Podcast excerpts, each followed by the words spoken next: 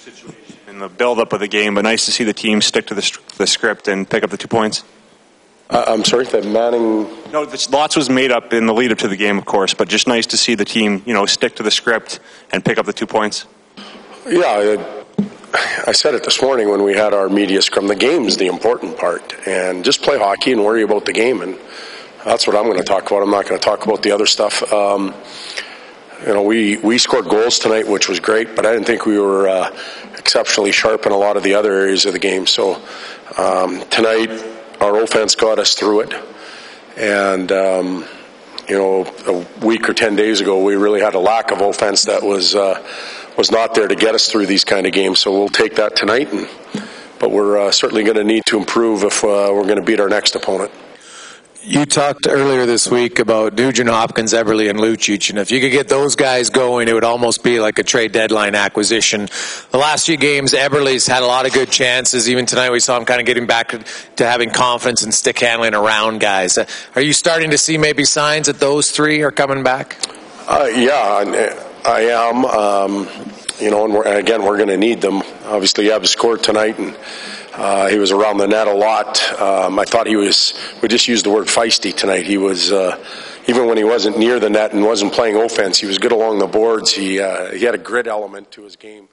Nuge a couple helpers. Uh, Luch had some chances.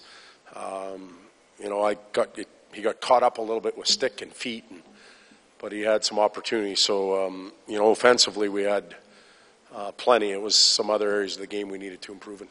Speaking of offense, Oscar Klefbom you know, just continues to give you a lot more offense from the back end. He's up, I think, top seven when it comes to goals from defensemen. Still a young guy, only 160 some games in his career. Where do you see his offensive potential being?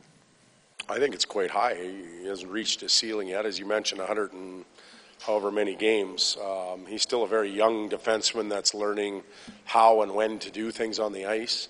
Um, I believe he's defending better. Um, you know, remember last year at this time what he was going through. He had he got his hopes up high, and then they dwindled.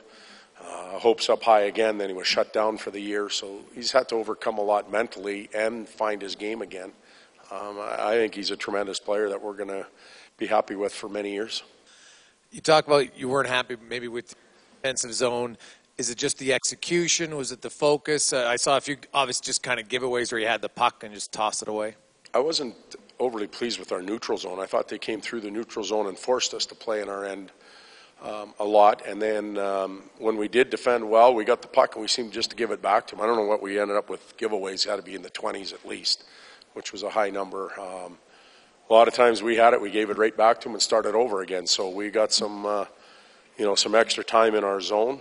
Uh, we didn't break out clean enough.